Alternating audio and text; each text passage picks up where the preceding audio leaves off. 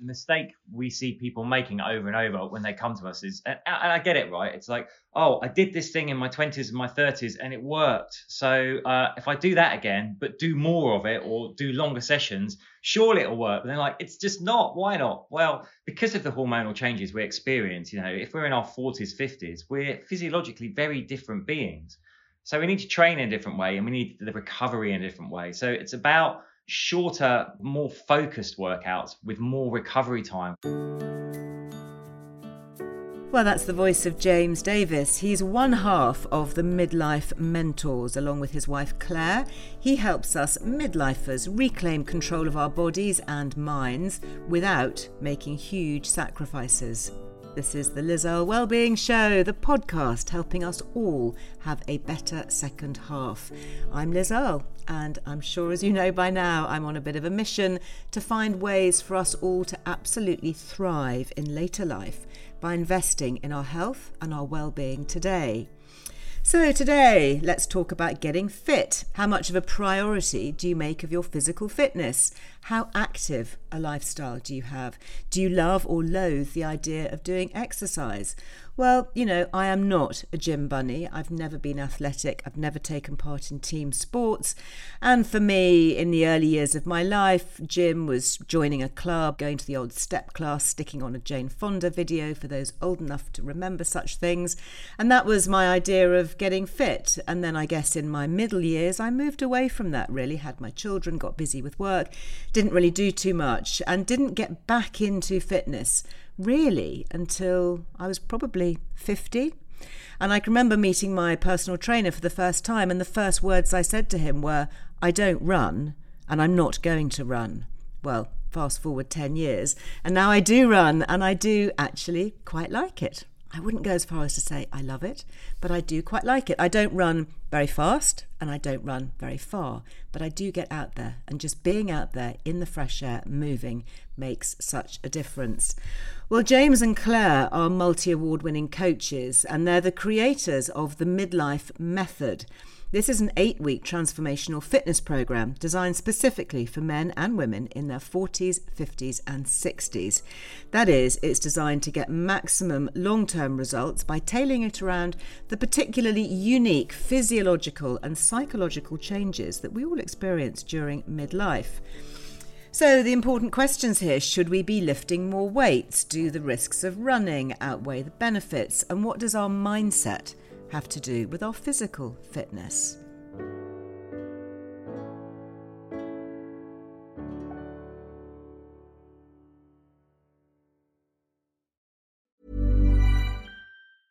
Life is full of awesome what ifs, and some not so much, like unexpected medical costs. That's why United Healthcare provides Health Protector Guard fixed indemnity insurance plans to supplement your primary plan and help manage out of pocket costs. Learn more at uh1.com. There's never been a faster or easier way to start your weight loss journey than with PlushCare.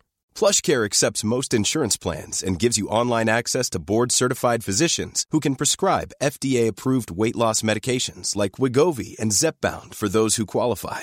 Take charge of your health and speak with a board-certified physician about a weight loss plan that's right for you. Get started today at plushcare.com slash weight loss. That's plushcare.com slash weight loss plushcare.com slash weight loss. Well, James and Claire, it's a real pleasure to have you both here, especially having been on your podcast. You're not just personal trainers, you know, you're so much more than that. Your background is in psychology, NLP, as well as nutrition, menopause health. Why do you think that it's so important here to take that broader, holistic approach to midlife health, particularly? That's a great question, Liz. First of all, like we're so thrilled to be here. Great to be coming onto your show. So thank you for having us on. And that's a great question to start with. I think because when we hit midlife, whether we're male or female, there, there's so much going on that we, we're kind of maybe aware of physiologically with the changes in our hormones, but we don't actually appreciate probably how much it's affecting us psychologically as well.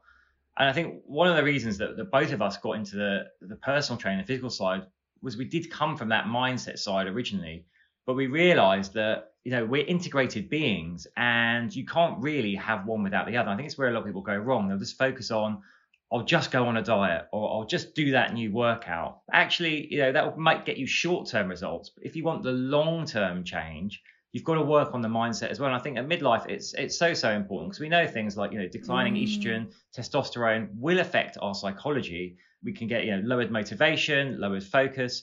So it's important we work on those aspects as well. We should be thinking about training our mind as well as training our body. That is so interesting, James, and that's actually very timely because I was out running this morning with a guy who's been working with me for the last 10 years or so, and I actually popped on my Instagram first thing saying how actually he was teaching me more about my mind than how to move my body. And it was about that mindset, it was about consistency and setting goals and doing things in the right way that was that was really shifting my mind. I mean, Claire, how how do you approach exercise as a midlife woman? Oh well, I I've actually changed how I approach my exercise regime interestingly over the last couple of years since I started getting perimenopausal symptoms as well. And I kind of, it's really interesting. You can know the theory and I have done for a long time, but unless you're actually in it, you you're not really inspired to change things up and look at how it's going to change how you approach your fitness. So for me, I actually do more resistance training now than I've ever done. Um, I've actually taken down some of the amount of cardio that I do because I know obviously that when you train at intensity, doing too much cardio, too long, too many sessions, actually starts to impact your central nervous system. It raises cortisol, and actually, you could start laying down body fat and negating the very thing that we're trying to do, which is body composition. Yeah. You know, I'm not trying to lose weight, but at this time of life, it's easy to put it on. So I actually changed up my regime. I started doing less cardio, started doing more resistance. I noticed that my muscle mass has massively increased with the amount of resistance training I'm doing. I'm feeling more energized. I'm not feeling so tired.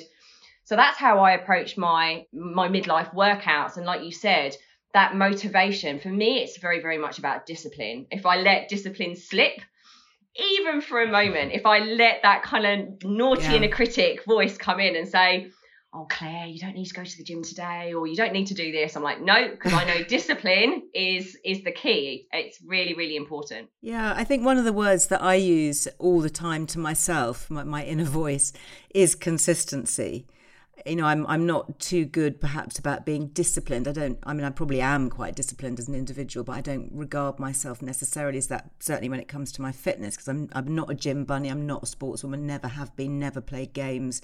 You know that's just not who i am but it is about discipline slash consistency isn't it? Even if it's just doing a few squats in the morning it's doing something. It's being consistent with that idea that you are going to make a difference to the way you feel. And I know that we'll come back to some of the mindset and the nutrition points later on in the show, but you know, let's let's focus on exercise for now. And James, I know from talking to you before that you don't feel that this kind of standard cookie cutter approach to exercise works really during midlife because it's so much about hormones and metabolism, isn't it? That we do need a little bit more of a nuanced approach as we age. Yeah, exactly that. Um, uh, the mistake we see people making over and over when they come to us is, and I get it, right? It's like, oh, I did this thing in my 20s and my 30s and it worked. So uh, if I do that again, but do more of it or do longer sessions, surely it'll work. But they're like, it's just not. Why not? Well, because of the hormonal changes we experience, you know, if we're in our 40s, 50s, we're physiologically very different beings. So we need to train in a different way and we need the recovery in a different way. So it's about I say um, shorter, more, more focused workouts with more recovery times. Mm-hmm. You have to be mm-hmm. aware of things like you know that our collagen's decreasing. So yeah, that's bad news for our skin, of course, but it also impacts things like our tendons and ligaments. So there's increased injury risk. So it's about knowing to warm up correctly. Wow. It's about doing that resistance training, mm-hmm. whether that's at home with your body weight or if it is going to a gym and using weights to, you know, offset the decreasing muscle mass that we're, you know, both men and women are experiencing. It's about strengthening our bones so we're not at risk of osteoporosis. All of this stuff we need to factor in short, intense workouts, but have that recovery time as well. And so this is where we need to understand that, that just like going on Instagram and seeing a 20 year old and going, oh, they look fab, I'll do that. Well, they look fab, they're a 20 year old, you know. it's different. Yeah. So, can we quickly just define what you mean by resistance training? I mean, for me, I guess I'm of that era that it means kind of going out and buying a set of resistance bands. What what do you mean by resistance? It's a it's a really good question. I think it can really confuse people. So thank you for asking that question because I think sometimes we just say resistance training and expect people to know, but it's um so basically our clients, a lot of our clients will start out actually using their body weight for resistance. So it's about weight bearing exercise. When we say resistance, it's about strength, like James said. Mm. Um, building, maintaining our muscle mass, which is decreasing at midlife, and um, you know, creating a, a strong bones.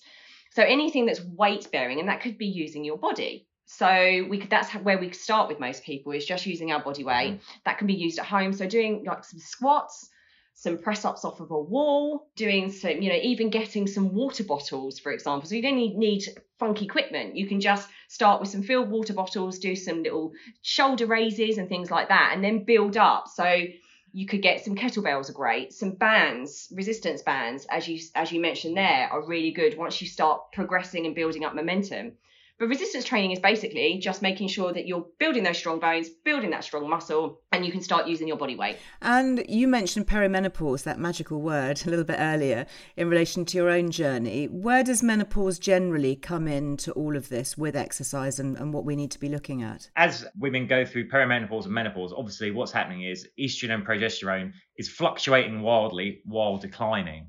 Now that plays a role in the body. The testosterone is also declining. The, the net effect is that um, we're naturally losing muscle mass and our bone density is reducing as well, which is why, you know, there's like a massively increased risk of osteoporosis for women kind of into their 50s. Um, all the research shows if we're doing like weight bearing exercise, strength training, then we're going to actually like main, help maintain our bone density because it's putting our frame under pressure, but also to some degree going to help our hormonal health. So There's a lot of research on this. When we train at intensity or we do resistance training, we can temporarily elevate things like levels of testosterone in the body, levels of human growth hormone, which is you know peaks in our adolescence and then falls away and does lots of great things in the body.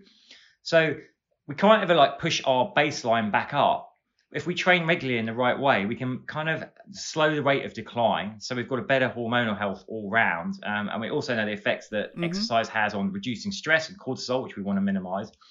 But uh, around menopause in particular, I think it's about, and this is where I know a lot of people struggle. If, they, if they're not used to doing exercise, they haven't come from that background, they may not want to do it. They can be inclination not to want to do it, but it's it's so so important. I mean, Public Health England used to say yeah. everyone should do like you know three sessions of cardio a week, which was you know a brisk walk or or whatever they wanted.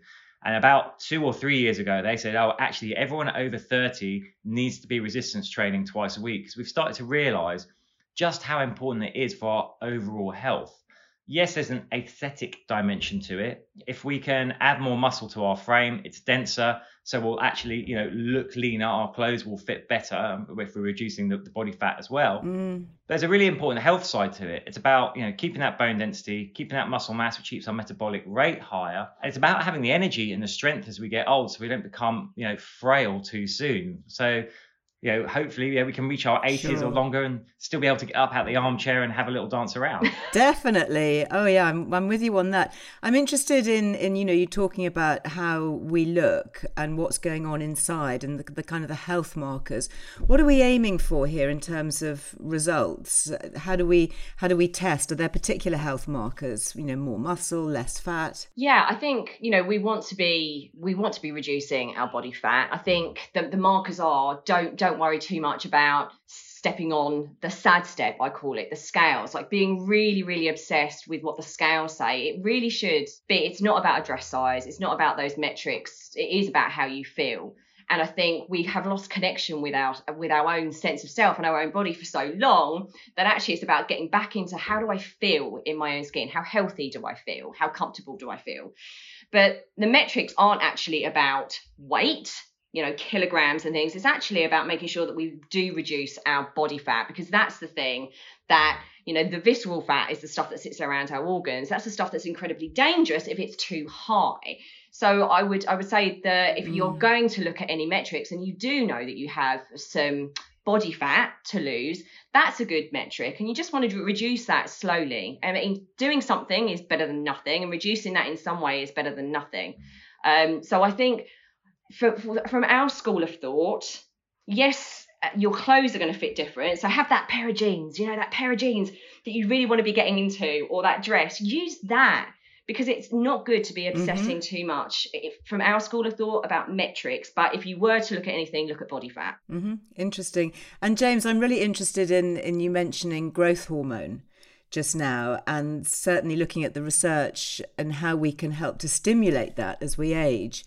All the personal trainers I talk to seem to love squats and firing up the glutes, and there does seem to be some connection potentially with stimulating growth hormone or growth factors. What's your view on that? Do you think we can actually do that? And is that something that we should be looking to do in midlife? Um, yeah, we can do that. The, the research says we definitely can do that. Um, it's when we employ what, what we call um, big compound lifts. So a compound lift is when you're doing a move that will engage a lot of different muscle groups. So yeah, you referenced the squat there. Obviously, when we squat with weight, we've got our whole core hold, holding the bar upright. We're activating all through the whole legs, posterior chain, glutes. So it's a massive, massive amount of energy expenditure for the body. Another example would be something like um, a bench press or, or a bent over row. You know, you're not just hitting the back or the chest, there's lots of other muscles involved.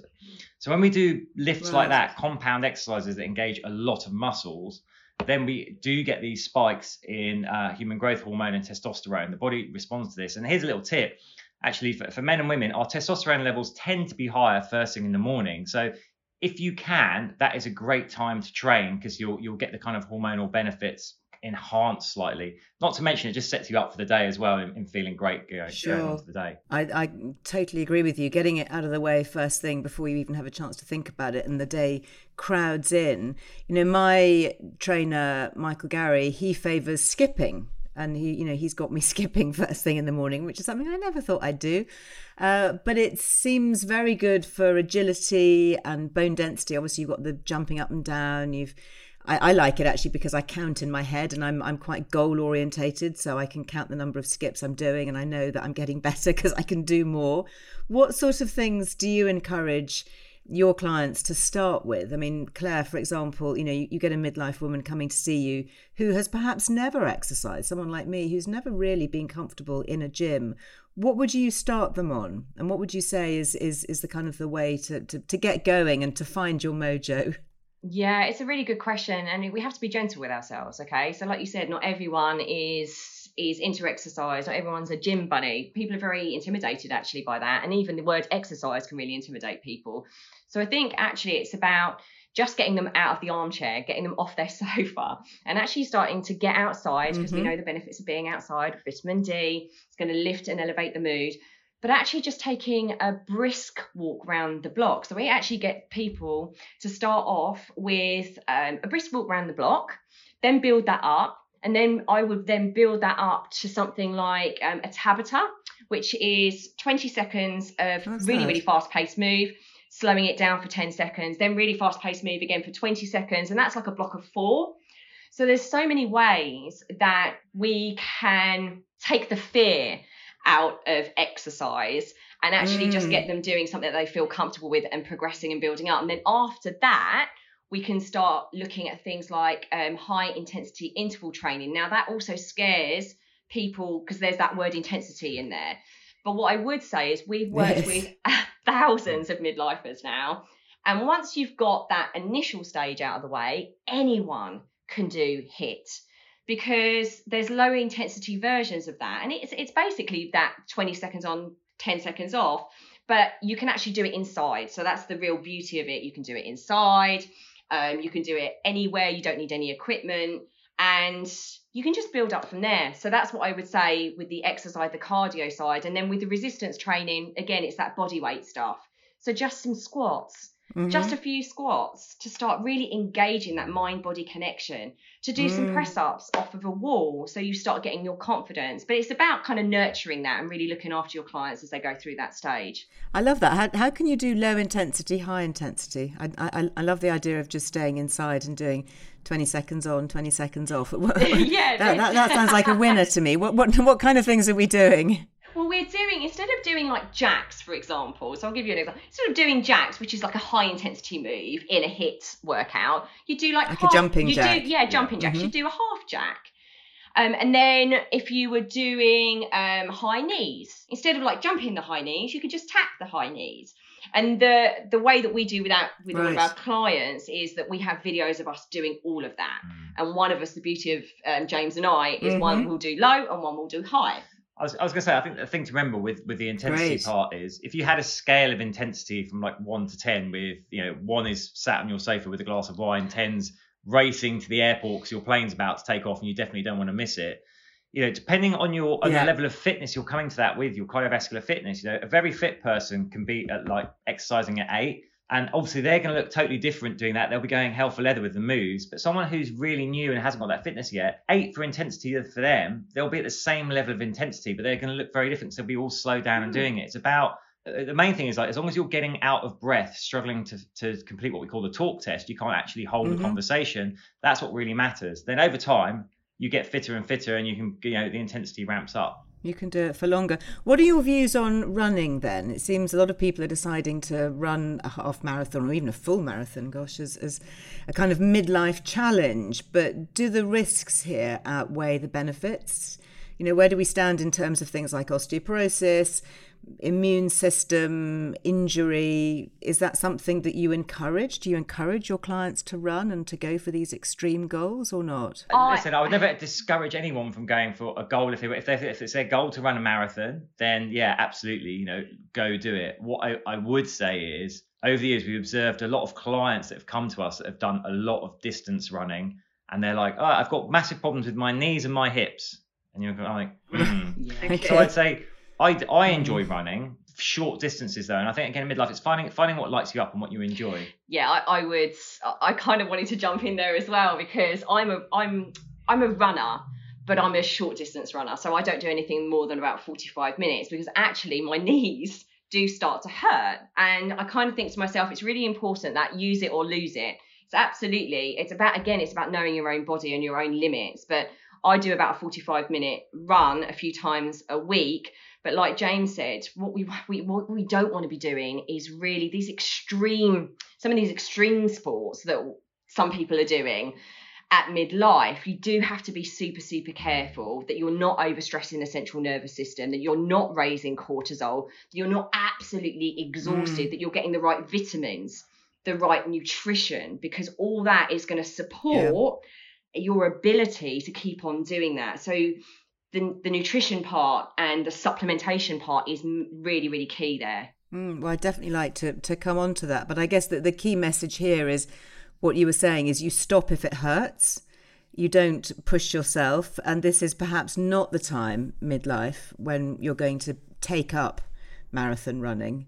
You know, perhaps if you've come from a background of that, I mean, I've I've had girlfriends who've done it, you know, who've who've not run and they've decided that that's what they're going to do, but they seem to be permanently ill afterwards.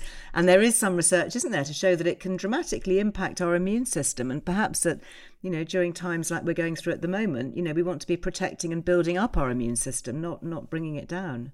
Absolutely, Liz. absolutely. And I, I think that's really, really important to say as well the immune system. And that's why the nutrition, the supplementation, and the amount of rest and the amount of sleep, all mm. these factors, when we talk about an integrated approach, it's, it's really important that we look at all of that.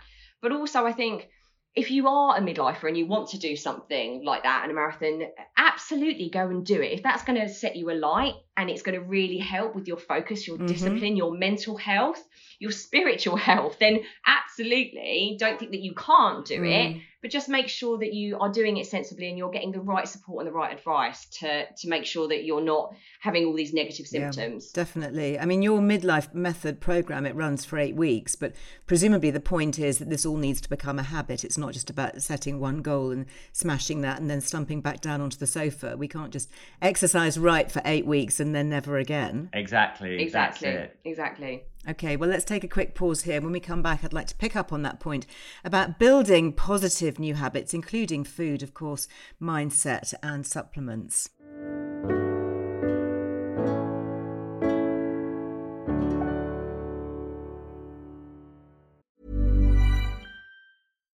Here's a cool fact a crocodile can't stick out its tongue. Another cool fact you can get short term health insurance for a month or just under a year in some states. United Healthcare short term insurance plans are designed for people who are between jobs, coming off their parents' plan, or turning a side hustle into a full time gig. Underwritten by Golden Rule Insurance Company, they offer flexible, budget friendly coverage with access to a nationwide network of doctors and hospitals. Get more cool facts about United Healthcare short term plans at uh1.com. Hey, I'm Ryan Reynolds. At Mint Mobile, we like to do the opposite of what Big Wireless does. They charge you a lot, we charge you a little. So naturally, when they announced they'd be raising their prices due to inflation, we decided to deflate our prices due to not hating you. That's right. We're cutting the price of Mint Unlimited from $30 a month to just $15 a month. Give it a try at mintmobile.com slash switch. $45 upfront for three months plus taxes and fees. Promo for new customers for limited time. Unlimited more than 40 gigabytes per month. Slows. Full terms at mintmobile.com. Imagine the softest sheets you've ever felt. Now imagine them getting even softer over time. That's what you'll feel with Boll and Branch's organic cotton sheets. In a recent customer survey, 96% replied that Boll and Branch sheets get softer with every wash. Start getting your best night's sleep in these sheets that get softer and softer for years to come. Try their sheets with a 30-night guarantee. Plus, get 15% off your first order at bollandbranch.com. Code BUTTERY. Exclusions apply. See site for details. Hey, it's Paige DeSorbo from Giggly Squad. High quality fashion without the price tag. Say hello to Quince. I'm snagging high-end essentials like cozy cashmere sweaters, sleek leather jackets, fine jewelry, and so much more. With Quince being 50 to 80% less than similar brands. And they partner with factories that prioritize safe, ethical, and responsible manufacturing. I love that. Luxury quality within reach. Go to quince.com slash style to get free shipping and 365 day returns on your next order. Quince.com slash style.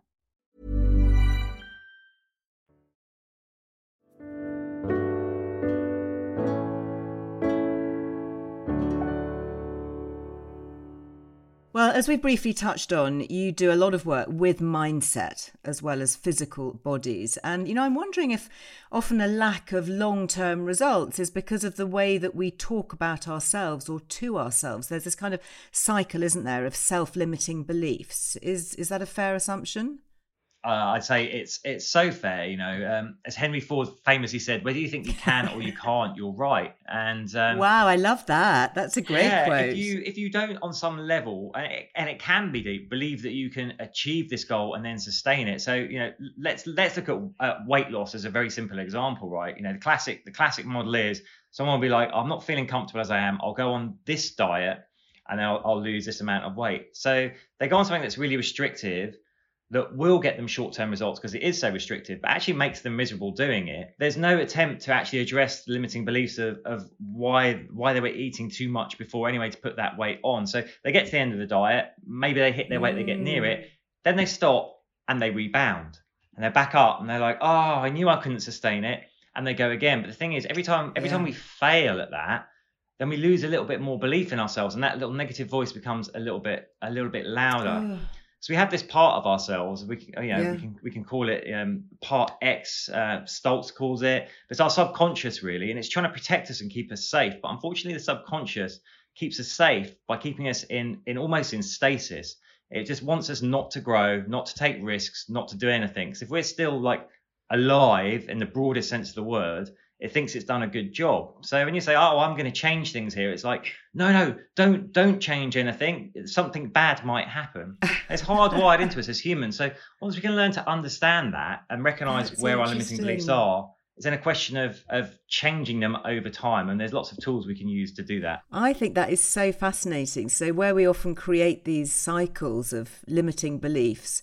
Presumably, then we can instead choose to create cycles of positive habits. Absolutely. And this is this is a fascinating research that's come out in recent years. Neuroscience has taken us so much further to look at our brain structure and actually do brain scans of practicing certain new beliefs in different ways. And again, we've got lots of various different ways, visualization being one of them, affirmations being another, but really awareness is the first step to change. So even having these conversations, becoming aware of our own behavior and where that limiting belief has come from. So, actually, kind of drilling it back, it brings compassion and self understanding.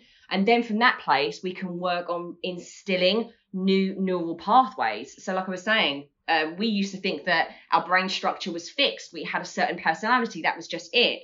But neuroscience says that's absolutely not the case now. We can build new neural pathways and install new beliefs. And that is so exciting and so fascinating because then we're free to a degree, right? We're we're always going to be brought back by, by that negative mm-hmm. inner critic, but we are free to start recreating our our self identity and our new story. That is fascinating. I know that you use NLP, neuro linguistic programming, how does that fit in then as part of your coaching? Um, so you can use like a, a, number of techniques from it. So say, for example, if we want to engineer belief change, we can leverage um, something from psychology called congruence theory. Not to get too deep here, it basically states that uh, as human beings, our behaviors and our beliefs need to be aligned for us to be happy in a state of congruence. When they're not aligned, we go into a state called dissonance, and then either our belief or our behavior will change so we come back together to be in a happy state. So what often happens is, you know, let's go back to that that diet example. We'll start doing the diet, which is the action, that's our behavior, but the belief is still like lagging behind. And here's the interesting things. Our beliefs are 99% of the time way stronger than our behaviors. So what we can do there is, is use a couple of tools. Um, if we're doing the action, then we want to start affirming the new belief along with it, because then we're actually speeding up the process of changing the belief with it. If we're if we're doing every day this action, if we're like when I'm exercising, going, you know, I'm actually really enjoying this. I appreciate the benefits of it. This is great. I'm feeling amazing. You're starting to install that new belief about your like for exercise, and then after time, you know, it will come like almost unconscious. Mm. So you mm. won't need to focus on that so hard. The other thing we can do is, is a big one from NLP is something we call future rehearsal. There's a lot of research into this. When whether we experience something in reality or we imagine it, if we make it vivid enough, you know, the same brain centers light up. Essentially our mind can't tell the difference. So we can put ourselves in a state where we're imagining having achieved our goals. And so we can say, oh yeah, what do I what do I look like? What am I wearing? But also we can go into real detail. What's around me? What emotions am I feeling about this? This is the key. Really anchoring the emotions to it is really key. So you're actually stepping into that future version of you, having achieved what you want to achieve. And that's tremendously powerful. You'll then actually, your brain doesn't know you're rehearsing. It's like, well, that is actually reality for me. So then you can start to move towards it a lot faster. Really? It just speeds up the progress. Yeah, yeah. fascinating. I love that. Oh my gosh, I'm just sitting here thinking, right, okay, I've got that skin tight outfit in the wardrobe that it just sits in the back of there because it's not something I'm ever going to fit into. So I need to start imagining that, you know, I'm slipping into it and looking fabulous and that I've got, you know, incredibly well toned muscles and I'm full of energy and I can dance all night and my feet don't hurt and I'm not tired.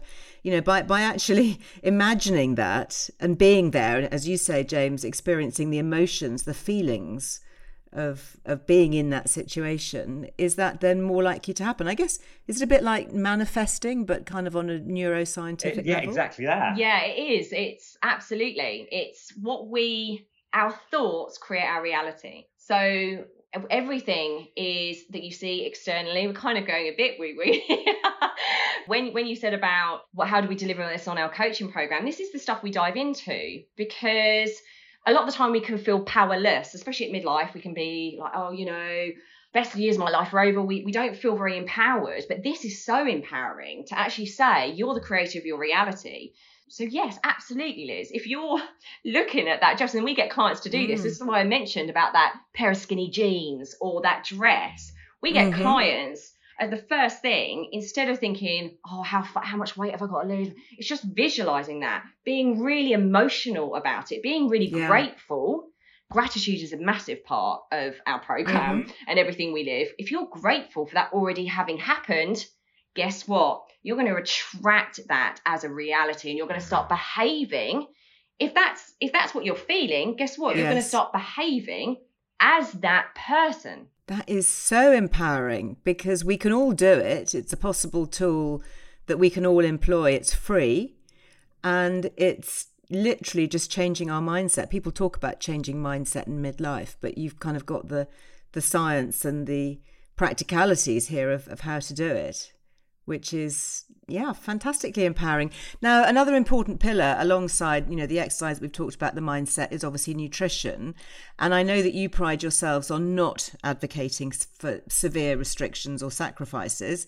So you know what are the main principles that you like to follow for midlife? Yeah so um, it's moving away from that whole you know yo-yo diet the boom or bust because again that's just not doing anyone any favors um, psychologically and at midlife as well, if you keep going on, you know, someone's ridiculous diet that's cutting out loads of food groups, then you're going to end up actually damaging your body, so you're missing nutrients. So we take it right back to basics. It's about understanding our relationship with food, um, you know, and that food is meant to nourish us. We're meant to have a positive relationship with it. The, the best way to sum it up, we would say from field or seed to table with as few steps in between as possible because the problem with most people have they're just eating too many carbohydrates but especially in you know the western world the wrong kind of carbohydrates a lot of overly processed refined you know um, baked goods too much bread pasta. And not sure. only are these not great for us they also contain a lot of sugar. So there's more and more sugar coming into our diet as well. So our, whole approach is right let's eat more healthy lean protein. Let's eat more fresh vegetables especially like you know leafy greens stuff that grows above the ground. It contains less sugars and stuff that grows beneath. Let's minimize mm. all these kind of heavy what we call the heavier carbohydrates like you know your pastas your rices and stuff. When we do have them let's shift them earlier in the day let's try and eliminate as many processed foods as possible. But the big big one let's try and eliminate as much sugar as we can from our diet. Sugar is inflammatory for the brain it's inflammatory for the body. It's highly addictive. It's obviously highly calorific.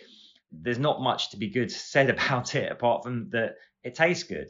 So we get people to do that. Drink loads more water. Most people are mildly dehydrated and that's really that's the essence of our approach yeah simple. and i think also just being connected to the emotions around again mm.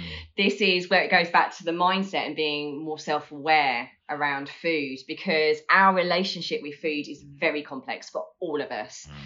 and actually we comfort eat we eat when we're sad we eat when we're happy we eat when we're lonely and actually it's about kind of doing the work to a degree of understanding why you're being drawn to do certain things around food at certain times in your life. And listen, that's not always the the lovely stuff. It's not always the stuff that you want to pick, put big bows on, but it's the essential stuff. That if you're habitually doing something with food, there is an underlying emotion, and it's there for all of us. You're not alone. All of us have that. There will be an underlying emotion to that behavior and it's just about unpicking about where that's come from so you've got more compassion and then being empowered mm. to say mm. actually i'm going to change that i i'm i can change that it's so true you know when i've fallen off the wagon in the past uh, and then got cross with myself because of what i was eating I kind of look back and think what was going on around me at that time? What was triggering that? How was I feeling? What was influencing? You know, why did that happen? Because these things don't just happen randomly there is usually a trigger, isn't there? There's usually a reason. How much does psychology then come into play when you're talking about diet and food with your clients? A, massive amount, actually. Um, and it's really important for us to do that. Otherwise, we're just kind of like that bog standard do a diet, do it this way, do it that way. And I think it's really important that we do take our clients through a process of understanding those emotions that are connected to food. So the psychology is absolutely massive. It's a mm. massive part of nutrition. And like you said, when you fall off the wagon, I tell you when that mostly happens, it's when we're in a time of stress, a huge time of stress. So going back to yeah. the mindset piece, the what we call part X or the chimp or that inner critic will go, I don't feel safe. I don't like this. This is very uncomfortable for me. So what am I going to do? What makes me feel safe and comfortable? The bottle of wine, the the chocolate bar. That's why mm-hmm. managing stress is a fundamental pillar to everything we do as well because we have when we get stressed there are physiologically it's destructive to the body but psychologically it then starts having a ripple effect all the behaviors that you start then to employ. Yeah, I was, I was going to say it's really, it's actually multi-layered. So something like as Claire's saying with stress, there's actually a hormonal response there. There's a hormonal driver. When we're, we're stressed, um, because it, originally it was an evolutionary survival mechanism, fight or flight, our body is then craving energy for physical action. So that's why when we're stressed, we'll go for the high starch, high sugar foods. Number one, there's this hormonal thing. So if you can bring awareness to that, it helps us control it. As, as Claire said, the other thing is it's seeking that comfort and safety. Like human beings love dopamine, right? And when we eat something like that, something that gives us pleasure, we get that dopamine hit, dopamine hit. It's also the root of like self-destructive behaviors. It might be, it might be the chocolate bar, it might be the bottle of wine, it might be the bottle of vodka. You know, it's the dopamine hit we're seeking to give us some mm. sort of sense of release in the moment. How then do we create those dopamine hits without reaching for the the, the bad stuff? How do we manage those moments when we really think, oh my gosh, I've just got to go and binge eat a whole load of chocolate eclairs or, you know, reach for that bottle of Chardonnay. How how can we stop ourselves from doing it? You might recognize it, but then what do you practically advise people to do? Okay, I love this question because this is when we're kind of going into some of the NLP stuff, really. Um, so actually, awareness is is key. Okay, so I know we've already said that, but awareness is your power. You can't change what you don't know. So ju- and and repeating that awareness, if that makes sense, because repetition is mastery. So keep go- keep trying to understand yourself keep being very, very aware of what those behaviors are and be curious. That's what we always say be curious. Don't start beating yourself up. Just go, oh, that's interesting. I'm doing that again. Why am I doing that? And but the main thing is you can't necessarily do that until you've pressed pause. So sometimes we we give the analogy of the chimp, okay? So that, that's the reactive, it's the emotional, it's the in the moment, I want that chocolate now. So to calm that chimp down and actually just be able to press pause on it I actually sometimes say to clients, just press the prefrontal cortex, this tapping, because we also know about um, the tapping technique. If we can actually just pause and tap the front of our head, it just is a reminder. It's like an anchor. So tap. So Okay, so take two fingers. I'm actually doing it. You can maybe hear in, in, in between the, the middle of my eyebrows. Yeah. I'm just tapping. Okay, so what is that doing? What is that doing on a on a physical or an emotional level for it's me? It's creating a break. Mm. So it's creating a moment in time where we can just stop and pause. So if you can actually use that as an anchor, we say in NLP that's an anchor. If you can just pause for like mm-hmm. three seconds and just remember, and again practice this is something that we need to practice. If we don't practice, this is never going to work. So actually, just tap in that okay. when you're go, wanting to go for the bottle of wine, when you're wanting to go for the, the crisps or whatever mm-hmm. it is, just tap that, pause, and just actually say to yourself out loud, pause. Come on, Liz. Come on, Claire. Pause. That's coming from the chimp. Why is that coming from the chimp? What am I experiencing right now? Is the chimp scared? Is the chimp um, anxious? Is the chimp lonely? What's going on? Becoming aware of that, and mm-hmm. then taking a helicopter view, just imagining you're going into a helicopter, taking a helicopter view down at yourself and go, okay, what would my higher self say? What would the, the human part of myself say? The one that's coming from the prefrontal cortex, the one that has rationality, that has perspective. What would that one do? What would that one say? And often, just this pause, just this action, this anchor, and this pause of awareness is enough for you to choose mm. differently and get yourself out of that situation. If you're standing yes. in the kitchen doing this, if you're standing in the kitchen, guess what? If you're standing there in front of your chocolate bar, in front of your wine, that's also going to make it a lot harder. So walk yeah. out of the kitchen, do that, okay. do it outside if you can in the garden. Yes, so get out of that space that's that's where, where the danger is. I love that. I'm I'm absolutely going to be employing that and and thinking about it, taking two fingers, tapping between the between my eyebrows saying, okay, you know, why why is this happening? What does the chimp feel? What's the chimp doing? And then zooming out with my little helicopter, looking down at the situation and, and seeing what needs to change. If someone's listening now and they know in their gut that something needs to change, but they're not quite sure, you know, what's gone wrong, you do have a midlife mentors quiz online, haven't you? What what kind of things does that take us through? We do. So it, it's really short. We'll just give you an idea of kind of like maybe maybe where there are some gaps in your knowledge at the moment. And again, I'd say like the thing is like none of this stuff we're taught, right? We we kind of might know, oh yeah, I, I probably should be exercising. We're not taught nutrition. We're not we're not taught. It's not discussed. We should actually be exercising our minds as well. We always take it as like, mm. oh, I, I just develop as I am and that's it. Not we're not aware we can we can make changes. So if we don't know this stuff, we can't make changes. So the quiz is, is short, but it'll just maybe highlight where there might be some gaps for you in your midlife health and happiness. And it'll give you a little report on with some suggestions of what you could be doing to make positive changes in your life. Mm, brilliant. Okay, well, before we go, I've got to ask you, well, how do you guys start the day? Quick fire. What are your kind of, you know, top three, four, five things that get you going in the morning? So I get up in the morning and I do breath work. I do uh, meditation for about five minutes, so breath work for about eight minutes, meditation for about five minutes.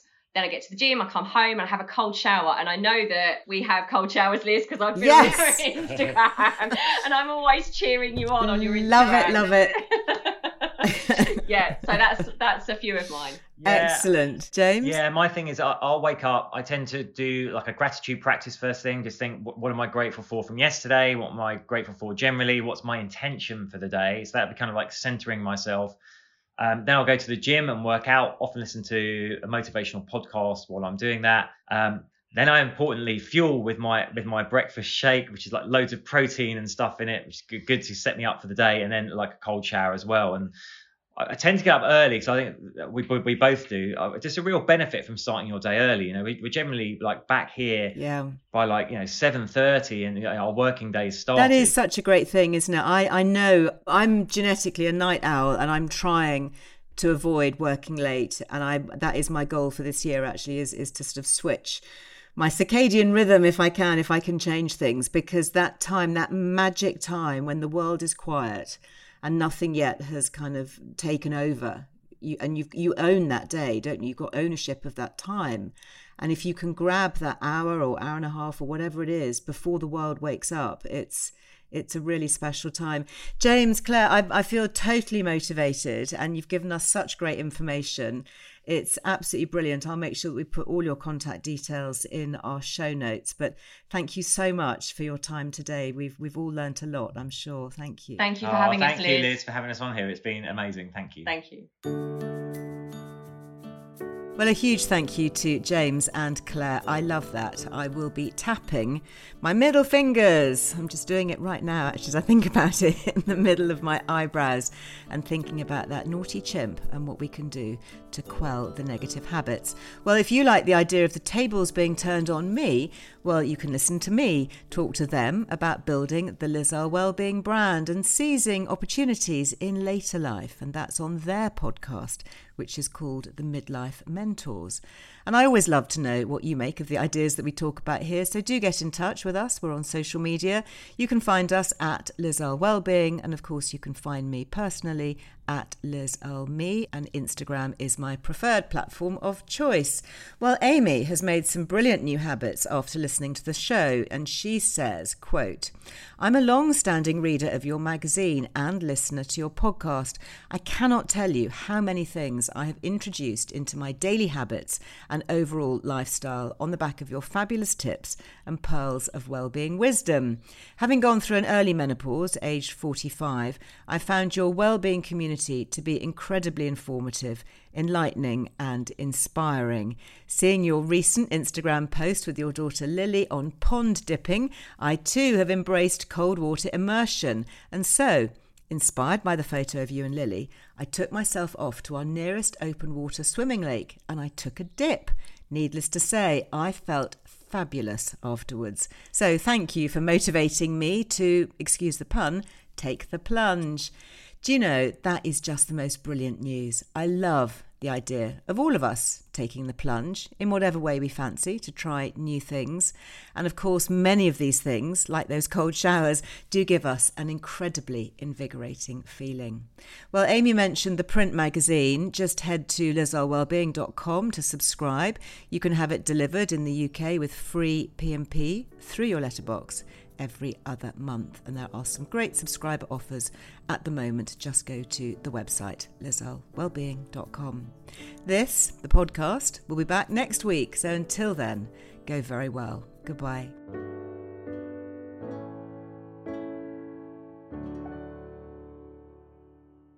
The Liz Earle Wellbeing Show is presented by me, Liz Earle, and is produced by Anushka Tate for Fresh Air Production, with additional production support from Ellie Smith. Small details are big surfaces. Tight corners are odd shapes.